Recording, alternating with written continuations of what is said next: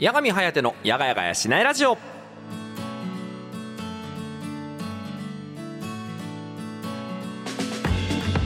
はいどうも皆さんやがちゃっちゃというわけでございまして八神こと八神颯でございます。というわけでねあのすごいどうでもいい話なんですけど八神颯のやがやがやしないラジオ。ねあの言い過ぎてですねあの言い方が馴染んでますね。はい。なんかあのそれこそ例えばですけど「こんにちは」って同じトーンで10回言ってください「こんにちはこんにちはこんにちは」みたいなこともねブレたりするんですけど「八神颯のやがやがやしないラジオ」っていう「やがやがやしないラジオ」っていう「やがやがやしないラジオ」じゃなくて「やがやがやしないラジオ」っていうなんかこの言い回しもですね随分口に馴染んじまったなみたいな風に思ったりしてるところです。あ別に悪いことじゃないんですけど。ね。まあやっぱりねあのー言い慣れた分あのそこの部分がねどんどんどんどん研磨されているというかあの質が上がっているなという風に個人的に感じていたりしてなんかあすごいななんていう風に思った今日この頃でございますね。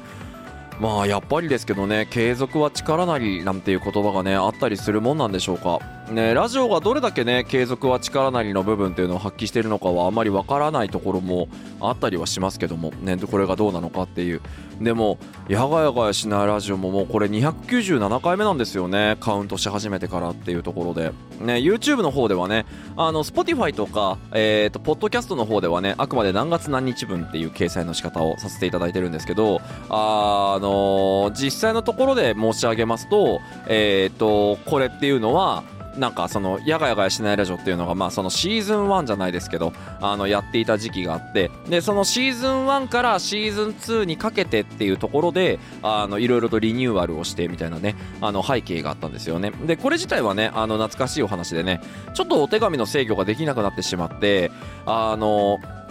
なんていうのかな？あのみんなが聞いてくれてるラジオっていうところで言うとリスナーさんからもらえるネタっていうものがちょっとこれは度を超えた下ネタだなっていうのが過ぎあのいっぱい出てきちゃって。でそれを見た時にね個人的にはこれこのまま継続はもうダメだなっていうふうに思ったのでまああのいろいろとリニューアルしましょうみたいなねことをねやったっていうような過去があったんですけども懐かしいですね。懐かしいですねっていう話でございましてね。あの毎回毎回ねこういう時のねあの不意立ちとかねそこら辺トンネルズさんのネタ使ってるんですけどね同世代ですら伝わらないのであの私より上のおじさんとおばさんたちで楽しんでいくっていう番組ですけど大丈夫ですか？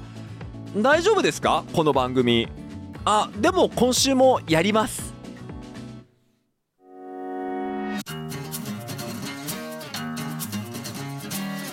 八神颯のやがやがやしないラジオ。つおたフリートーク近況報告のコーナー。はいというわけでふつおたフリートーク近況報告のコーナーです。というわけでですねえっ、と Z 世代にも刺さるように頑張っていきたいと思っております。ラジオ番組です。よろしくお願いいたします。さあというわけで早速読ませていただきましょうかね。早速読ませていただきましょうかね。よいしょ。えー、こちらですね普通のお便りですね、えーペンネーム未来から来ましたケサランパサランの隣の家の犬のおやつのケセパサです。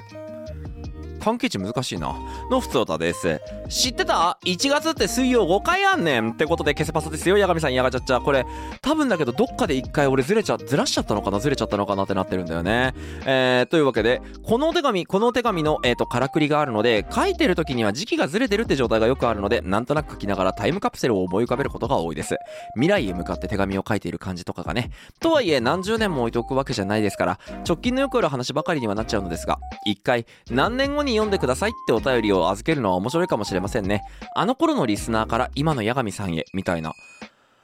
面白いけどリマインドしてくれる？あのー手紙預けたはずですっつって。で、なんかどこどこにあるはずですって リマインドしてくれる？八神さんは似て非なるけど、なんとなくこれを思い浮かべるみたいな、えー体験ってありますか？特になければタイムカプセルを今からやるとしたらどんなことを書きたいかとか聞いてみたいです。あー、なるほどね。タイムカプセルか。まあでもタイムカプセルって未来の自分に残すものでしょ？あごめんね。ちょっと一瞬ちょっとマイクがプツッとしたかもしれません。あのそこで言うとね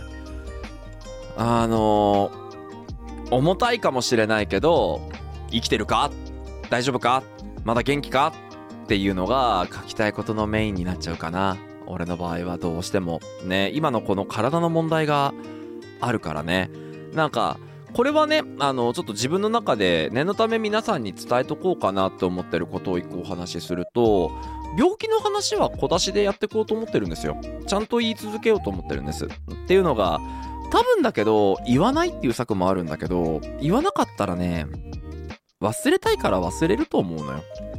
多分。だけど忘れちゃいけないのよ。向き合うってそういうことじゃないから。だからちゃんと向き合わなきゃいけないと思ってる以上自分からこうやって口に出してくっていうのが必要なことなのかなと思ってて。忘れたいリスナーさんからしたらねあの嫌な話だと思っちゃうからね申し訳ないなと思ってる部分もあるよ正直。だけどそれを口に出し続けて向き合い続けることって結構俺の中で重要値が高いと思っていて。まあなんでね頑張んなきゃいけねえなーなんていう風にあの思ってるっていうところだったりするわけです。うん。なのでねちょっとそこが難しいところではあるんですけどでもね今も変わらずにちゃんと笑えてますか頑張れてますかっていうところはねあの伝えたいなっていう風に思ったりするところだったりします。でやっぱりだけどタイムカプセルっていうわけではないけどたまに昔の配信とかねあの聞いたりとか見たりしてる時にあこの頃ってまだ距離感微妙なんだなみたいなこととかをねあの感じたりすることはあったりします正直。だからそこら辺とかはねあの見たりしててちょっと面白いななんていうふうに思ったりするところでございます。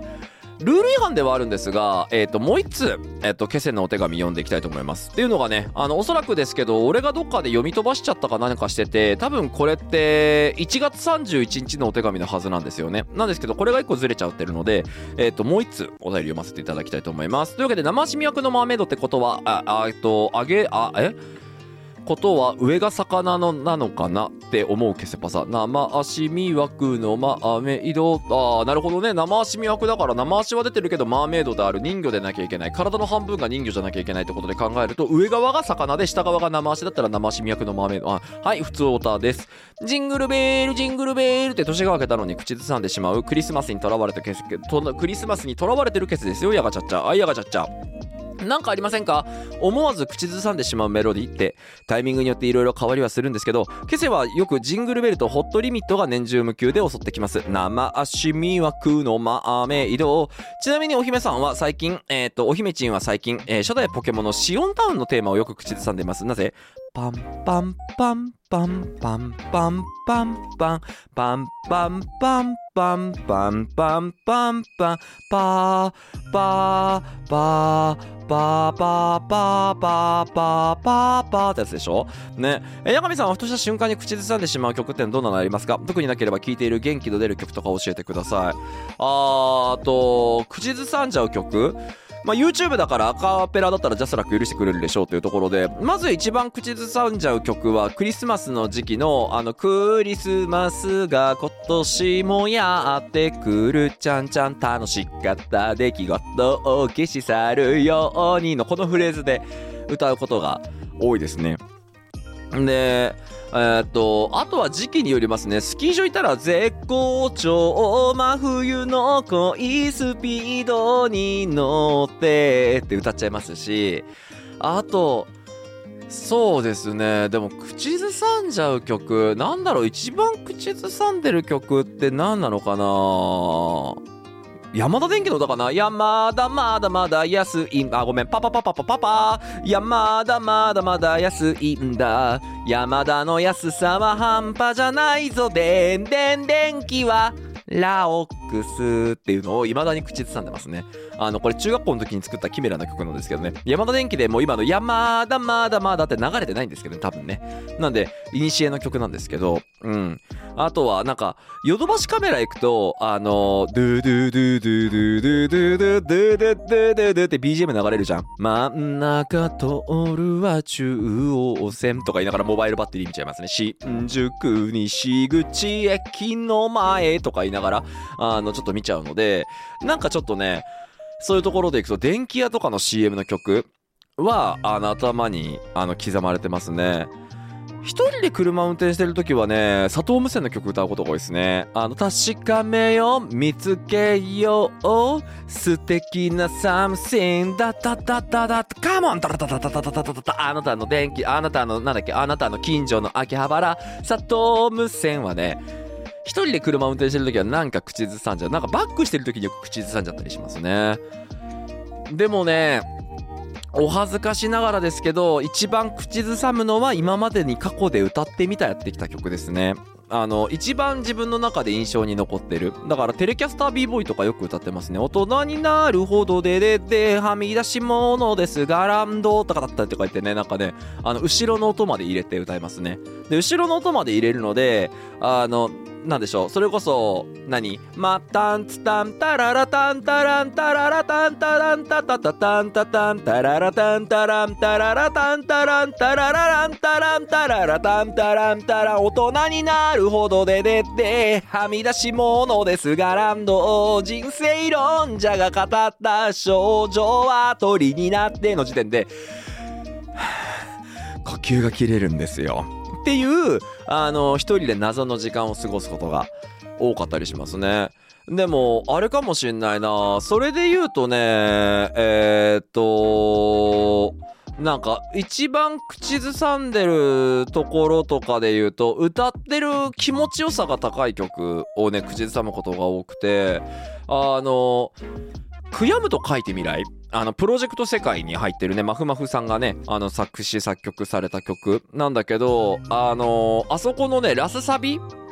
を歌ってることとかも多いですね。あの、何？あの、そもそもね、フレーズが好きなんですよ。なんか、あの、ちょっとすごいネガティブな曲で、あれなんですけど、もういきなりね、サビのところで、死にたい、消えたい、異常ない、みたいな感じのフレーズなので、あの、いきなり重た重たいんですけど、なんか、なんて言うんです？これね、最後の伸ばしがね、めちゃくちゃ気持ちいいんです、歌ってて。要は、ラスサビあって、言えない、見えない、傷ほどきっとかさぶただってできやしないと僕は知っていた。あー、悔やむと書いて未来、だらだだらった、だららららった、ららららら、悔やむと書いて未来の後の、消えたいの、消えたいの、何回だって言い聞かせた夢も見れるような、後悔をちょうだい。ってここの「だい」で切るのをずっと車の中で練習してたりとか。あのねその後のねもうね悔やむと書いてみれば聞いて。あのめちゃくちゃかっこいいの後ろの音が。なのでねそこの気持ちよさにねなんか包まれて気持ちよくなれるようにみたいなあのことをやってることが多かったりしますし。まあ悔やむと書いて未来とか、あ、でもね、最近はあれですね、あの、梅田サイファーばっかり聞いてるんですよ。で、あの、キングオブコント2020 2023の、あの主題歌があったんですけど、それがめちゃくちゃフレーズ良かったんですよ。で、えっ、と、それがただでさえリリックかっこよかったのに、それを要はベースにした、あの、ビーザモンスターっていう曲があって、で、ビーザモンスターの歌詞がすっげえ好きなんですよ、応援歌、応援歌っぽくて。で、ここ誰がやってたんだっけな？あのね、途中でね、あの、生き方そそうタワーマンション地球化三条特団長って中ですごいなんか、がなりで、生き物学上、お前は最強、人類代表、最高峰、神には内緒、バレちまったら存在そのまま消されちまいそう、パッションあるならいらないファッション、セッパンパンでもブランドマンっていうね、そこがね、ガーっていくのがめちゃくちゃ好きで、あの、で、なおかつその後、なんだっけ、せっポンポンでもブランド、イェーイ、ゆがったゴーストのわしでサンダー、不満も子供であればハンダー、無難な方を選ばずに変化、向かうと法的なしのメンターって、なんか、すごいね、なんか、めちゃくちゃのがなりと、あのー、シュッてスマートが入れ替わるわけ。で、あの、で、その後さらに、えっと、なんだろう、ちょっとケロケロンじゃないけど、イェーイ、ひょっとしてなりたいの化け物ってなんかね、そこのね、この3フレーズの、ここのリリックの連携全部すっごい好きで、あの、これはね、あの、めちゃくちゃすごい好きで、もうね、ビーザモンスターは多分だけどね、5、600回ぐらい聞いてる。マジで。仕事しながら、永久ループで聞いてる。そう。で、しかもなんか最後もさ、コルレスっぽいんだよね。あのー、なんか多分だけど、地味に全員人差し指上げてんだよ。時花でお前の怪物超半端ねっつって、みんなで人差し指上げながら騒いで。で、その後が、イエーイえー、えー、えー、ビザモンスターわーああああ you don't stop の繰り返しだから、なんかね、これはね、なんかもう、快楽オブ快楽みたいな感じで、あの、結構ね、エンリピしてたりしますね。やっぱね、音楽ってパワーくれますよね。でもね、個人的にはね、キングオブコントの方の、あの歌詞、キングオブコントのなんか20、2020、キングオブコント23オープニングとかで調べていただいたら、あの出てくるので、そっちもね、個人的にはね、ちょっと見ていただきたい。あのーもうねなんか全部のねこれどれぐらい伝わるか分かんないんだけどあのーキングオブコントっていうねお笑いのその番組があるでしょ？ちょっと好きだからキングオブコント語るわ。キングオブコントっていうそのコントの番組がある中で何回かその要は決勝に行ったことがあるファイナリスト経験組っていうのがいるんだけどあのーもうね全部の漫才師へのリスペクトが完璧なの。あのー一番最初ね、あの例えばだけど、えーっと、蛙亭から始まるのよ。で、おいえー狂気と哲学おいえー脅威な変なやつ男女で三条中野と曰くラケラケロ言うとりますけれどっていうところから始まるんだけど、この、おいえー狂気と哲学っていうのも、あの実は、あれなんだよね、あの、クイックジャパンウェブで、えーっと、蛙亭がインタビュー受けた時の、狂気と哲学性をミックスさせた蛙亭のコントについて、っていう。で、なおかつ、あの、男女で三条中野と曰くらケロケロ言うとりますけれどっていうののケロケロっていうのが、あの、YouTube チャンネルカエル亭のケロケロケンロールっていう、で、なおかつファンクラブがケロケロ通信なんですよ。っていう風に、このもう、短いフレーズに、カエル亭のフレーズがいっぱい入ってるっていうのが、天才かよみたいな。ね。で、それこそね、あのーあれなんですよね。なんか、あの、ファイヤーサンダーっていうところ、えっ、と、これに関してはあれがテイク M か。ファイヤーサンダーっていう、俺結構好きなお笑いコンビなんですけど、あの、それもフレーズが、ファイヤーサンダー適当な名前、計算された流れ、中でもためがかなめから始まるんですけど、適当な名前ってこれ本当なんですよね。ファイヤーサンダーだってのがかっこいい単語とかっこいい単語をくっつけてコンビ名組んだっていうファイヤーサンダーの由来があって、なので、これも、あの、それを模してるし、でね、あのーもうね、ヤダンがそうなんですけど、えーっと、ヤダンのね、ところが、あの、ヤダンっていうまずお笑いコント師がいるんですけど、本当に動画見てる誰だらわかるんですけど、えーっと、なんか、みんな基本的には壁を奥にしながら、えーっと、横の姿を歩いてる姿が映りながら、ラップが流れてくるとこなんですけど、ヤダンだけ走ってるんですよ。で、えっと、ヤダンっていうのが、16年目なんですよね。で、あの、16年目だから、要はその期間的なものとかっていうのがあって走ってる。っていうところで、ヤダンだけまず演出が違う。で、あのもういきなりね、あのなんていうんです、ここが16年目の周年からもう結構がなりで始まるシーンなんですけど、あの光と影変わる形、つぼみのまま高根の花、降らせた雨、流した涙、今年こそは咲かせろヤダンっていう、あれなんですけど、これ自体が、あの、降らせた雨っていうのが、キングオブコント2022年に披露したネタのタイトルが雨なんですよ。なんで、やっぱりめちゃくちゃ、あの、お笑いコンビが何をやってきたのかっていうのをリスペクトしながらやってる曲になってて、なんか、曲自体がね、この曲自体が2分50秒ぐらいしかないんですよ。この、キングオブコント2023が。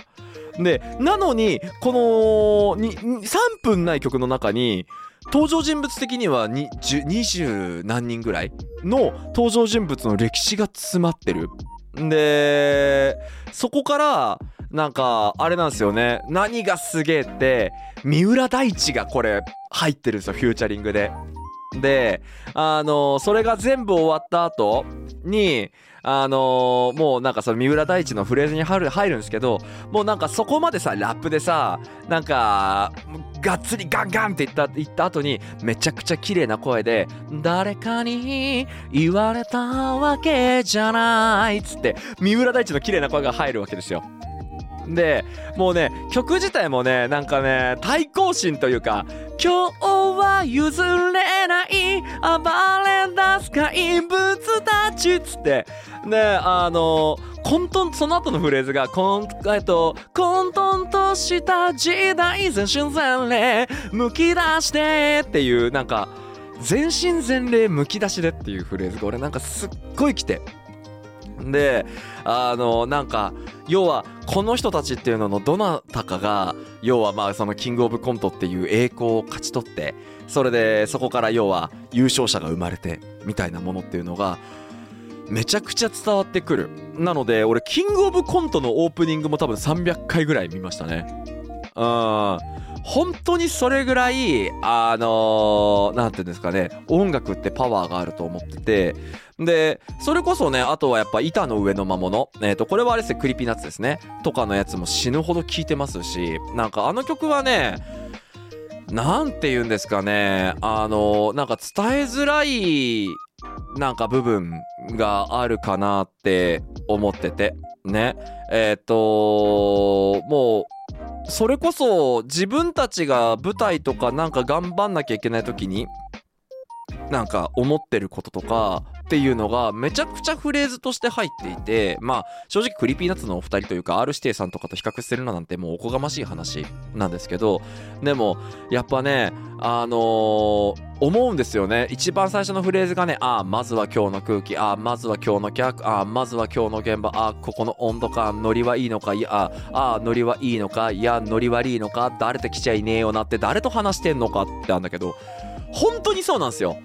舞台見ながら次自分の出番だとか次の次が自分の出番だと思った時に舞台の温度感がどうなってるのかみたいなことって自問自答してどういう風に持っていくのかみたいなことを考えるんですけど誰と話してんのかっていうぐらいの要はなんかパパパパパーってなってるんですよね。であのー思うんですけどなんか客がパンパンでもスカスカでもぶちかますだけってこれほんとそうなんですよね。あの私が配信とかあの動画とかってやってる時にいつも思ってることなんですけど人が聞いてくれてるから頑張る人が聞いてくれてないから頑張らないじゃないんですよ。どこの場所にいたって自分にやれることっていうのは100点満点は決まってるわけだからその100点満点っていうのをみんなにぶつけるだけ。だと思っていてそこで言うと本当にそうよねっていう。でそれこそね私前々から話してますけどなんかもう俺今日好きな話して終わるな。あの前々から言ってますけどあのーこうやって動画の配信とかやってたりとかネット声優とかやってたりとか歌とかやってたりして思うわけですけど正直言いますよ。十何年前にいた仲間はもうみんな消えました。明らかに消えました。あの正直な話残ってるのは私だけです。インターネット老人会かなと思います。老害かなと思います。まあその中でも付き合いが深いのがともしとかね。あのともさんとかそこら辺なんだけど。でもやっぱりだけど当時歌えてやろうよとか言いながらねお互い一緒に歌って楽しく頑張ろうよと言ってたやつはみんなもうどっかに行っちまいました。ねみんなどこかで現実を見るような顔をしながらいなくなってしまいました。そんな中で自分だけがずっとここで戦ってるっていう状況でたまにとてつもない孤独感に襲われるんですよ。だけどやっぱりだけどなんかそれってつなぎ止めるものでも何でもなくてこれはもうワンガンミッドナイかなナイトからの言いようなんですけどただただ残るものと降りるものがいるだけだと思ってるんですね。でその上で自分はまあここに呪われてる降りれない人間だと思ってるんですよね。でそれこそねさっき言ったけどね板の上の魔物ってねサビがね誰が待っていたっていなくたってもうやめられないやめられない何遍だってまたここに離れられない離れられないぜ。アップンダウン繰り返し逃れられない逃れられない分かっていたってまたここに離れられない離れられないっていう離れらんないんですようん本当にでこの後の歌詞がグッとしちゃうんですよね。この、えっ、と、離れられない、えーこの板の上には魔物が潜むぜ、屍の山かき分けて。そうなんですよね。大量に見てるんですよ、屍を。うん。で、まあそこに関しては相方がいるわけじゃないですけどね、泣か泣くも笑うも己次第、前面、末路哀れも覚悟の上ってもう本当にそうなんですよね。なんか結局泣くも笑うも自分次第だし、自分がどういう風に設定するか定義するかだし、で、末路が哀れ。要は私なんてね、もしかしたら本当に売れない配信者のままね、あの、それこそ力尽きて倒れる可能性すらあったりするわけですけど、だからなんだっつう話で、それが末路が哀れなのも覚悟の上でね、ここでずっとやってるっていうところ。で、それ自体がね、なんかなかなか難しいところではあるんですけど、でもね、本当にね、一番なんか、あの個人的にね、うわーっていう風に、あの思ったフレーズがね、つまらねえ、お前の人生はつまらねえ、ずっとこいつに言われ続けてきた今の今までつまらねえ、お前の人生はつまらねえ。だから俺はてめえにある武器ただ磨いてきただけ。ね。俺は正直な話、その武器っていうところでいくと、歌よりも喋りかなっていう風に思ってます。ずっとこうやって喋り続けてきて、まあ一人舞台のところでこうやってね、ラジオっていうところをね、動画でやらせていただいて、30分間一人語りを続けてくるっていうところはね、やっぱりだけど、よく30分間お話できますねなんて言われたりするけど、それもこれもできるようになったのは別に、なんていうのかな、たまたまできるようになりました、センスがありましたじゃなくて、じゃあこのラジオっていうのをもう290何回っていう風にやってきた。要はもう5年間、約6年間ずっと毎週喋り続けてきた。ね、6年間ずっと一人で自己練習をするのをみんなに付き合ってもらってきた手紙は投稿してもらってるかもしれないけどずっと一人で頑張ってきたっていうところで要はこれ結局南みんなからお手紙をもらえようがもらえなかろうが喋るのは一人で頑張るしかないんですよ。お便りを読んでる時間が唯一の回復ポイントというかお便り読んでてねこれがこうこうこうでこうらしいですとお便りいただきました。ありがとうございます。この時間だけは脳みそ死んでてもいいんですよ。だってお手紙読んでればいいから。だけどお手紙を読み終わったらすぐに次は何を喋るかを考えなきゃいけない。そういう風にずっとメソッドを組み続けて止まらないことをやっていかなきゃいけないっていうところの中でだけど言われ続けるんですよ。お前はそんなことして楽しいのかとかなんかもっと仕事に専念した方がいいんじゃないか矢が活なんてやって何になるんだっていう風に今までずっと言われ続けてきて。でもうこうやってなんかずっと続けてきてみんなのところに甘えながらみんなと一緒に頑張る頑張るっていう風にやってるけど正直な話褒めてもらえる言葉よりもけなされる言葉の方が世の中なんていくらなくも多くてだから本当に自分がやってることが正しいのかもわからないしこのまま突き進んでていいのかもわからないし確かに分かってる。あの現実的なこと考えたらこんな活動してる暇がだったんだら英語の勉強でもやった方がまだ資格でも取れるんじゃないかって英語でも取れたらもっといろんな英語圏の人とかとも仕事ができるようになってもっと営業できるんじゃないかとか思ったりするけれど。でも俺ここにいたいからずっとここにいたいから。別に英語なんて喋れるようにならなくてもいい。英語が喋れるやつに任せればいいじゃんそんなもん。でも俺は英語の勉強するとかそういうことじゃなくてここにずっといたいと思ってて。だからその上でその上でだけどその後に来る歌詞が「つまらねえ俺の人生はつまらねえかならば全部ここに置いてくから心してくらえ」ね。自分が伝えられるものっていうのがどれだけ伝わってるかわからないですけど一個一個の活動が自分にとっては何ていうのかな。本気で自分の中で感じているものっていうのをここに置いてって自分が今やれる全力をぶつけていく。そういう意味で言うとこの曲は私にとってとんでもないパワーソングになっていてだから心がへこたれそうな時とかによく聞いてます。なんか大丈夫かなってたまに頭のネジが閉まっちゃう時あるんですよ。ちょっとボルトが閉まった音が聞こえちゃって。なんかこのままだと俺シラフになっちゃうなって思った時とかがあるんです。そういう時はねこの曲を何回もエンドレスリピートして。俺の居場所どこだっつって。もし今ここにステージと座席があるんだったらお前が行きたい場所どこだ何か聞きてえのか座席に座りてえのかそれともステージ上で喋りてえのか滑るかもしれねえし笑われるかもしれねえし何もできねえかもしれねえし自分のスペックが足らないことをただただ痛感するかもしれねえけどてめえがいてえのは上なのか下なのかどっちだって言われた時に私は死ぬまで上にいたいって思ってるのでそれをね取り返すパワーソングだったりします。ね。なんでそういうねパワーソングはついつい口ずさんでしまいますね。それはなぜならばきっと私の何て言うんでしょう怨念に近しい何かが乗ってるからかもしれませんね。それでねあのそれだけのパワーソング歌ってねあのうわーっつってあのそれこそね私は基本的に元気がなくなったら好きな作品とか好きなセリフとかを何回も何十回も何百回も見てあの取り返すんですよね。で昔から言ってますけどねドットハック GU っていつか実況しようと思ってますけどドットハックと合わせて。ドットハック GU ってゲームがあってねそのドットハック GU っていうゲームの中でねあのハセオっていう主人公が言うんですよ。俺はここにいるスケースっていうセリフはね俺ひたすら見続けてるんですよね。あれ多分ですけど3000回ぐらい見てますね。あの後ろでね優しい両手が流れてるんですけどね冷たい手にって言いながらね流れながらね発生のあじゃあねあのー、誰だっけ？あのデータドレインのところのブワーみたいな広がる伝わらないですかもういいですか？やめますね。あのみたいなぐらいのねあのものがあるんですけどそれらを全部やってあの最後にねあの車ポチポチポチっとして聞くのがね奥花子であなたに好きと言われたいっていう曲を聴いてねあのー失恋したのかなこいつみたいな感じのね、あの空気を垂れ流しながらですね、帰る男でございます。お後がよろしくないようで、うん、好きなんだよな、奥花子。はい。というわけでエンディングでエンディングのお時間です。こちらの番組では皆様からのお便りを大大大大大募集しております。というわけでですね、宛先は、え、各プラットフォームの概要欄からお送りができますのでよろしくお願いいたします。というわけでね、今回は私が好きな曲とかをね、ただひたすらに語るというですね、あのー、もう好き放題やらせてもらうフリートークの回になっちゃったんですけど、まあそんなもんじゃないですかね。あのー、この番組の展開って。なのでね、皆さんも諦めてください。よろしくお願いいたします。というわけでね、あの、タイトル見る限りね、あのバレンタインインの多分、やがないを当ててくれてたっぽいので、あの、次回がね、あの、7月、2月14日、バレンタインデーってことなので、これで乱数調整ができたかなと思っておりますが、残りのお手紙は4通です。ね、というわけでございましてね。まあ、まあ、あの、以前から言ってる通りで、お便りがあろうがなかろうが、お便りがあるから楽しいんじゃない。お便りがないから、えつまらないんじゃない。お便りがあってもなくても、このラジオを聞いてくれてる人がいる限り、私は毎回毎回全身全霊で、ね、であの、頑張っていきたいなというふうに思っておりますので、えーどんな形であれ楽しんでいきたいと思っておりますので、皆さん何卒よよろしくお願いいたします。ね。こんなにね、なんでしょう、アグレッシブにね、いろんなことやってる配信者もなかなかいないと思いますので、皆さん、俺から目を離さないようによろしくお願いしますよ。はい、というところでございましてね、たまにはなんかそんな前向きなこととか言っちゃったりして、たはーというところでですね、あの、そろそろ終わっていくところでございます。最近ですね、マルチビタミンが足らないと思ってですね、あの、よくわからないメーカーのですね、ウィーダーゼリーみたいなやつをね、あの、箱買いしたんですけど、とっても美味しく、美味しくてニコニコしているな、ヤガミンことヤガミハヤテがお送りしました。というわけで、今週はこの辺で、来週も水曜日夜の10時、同じ時間、同じ場所でここでお会いしましょう。というわけで、See you next time, stay tuned! バイバイ皆さん、ゆっくりと、おやすみなさい。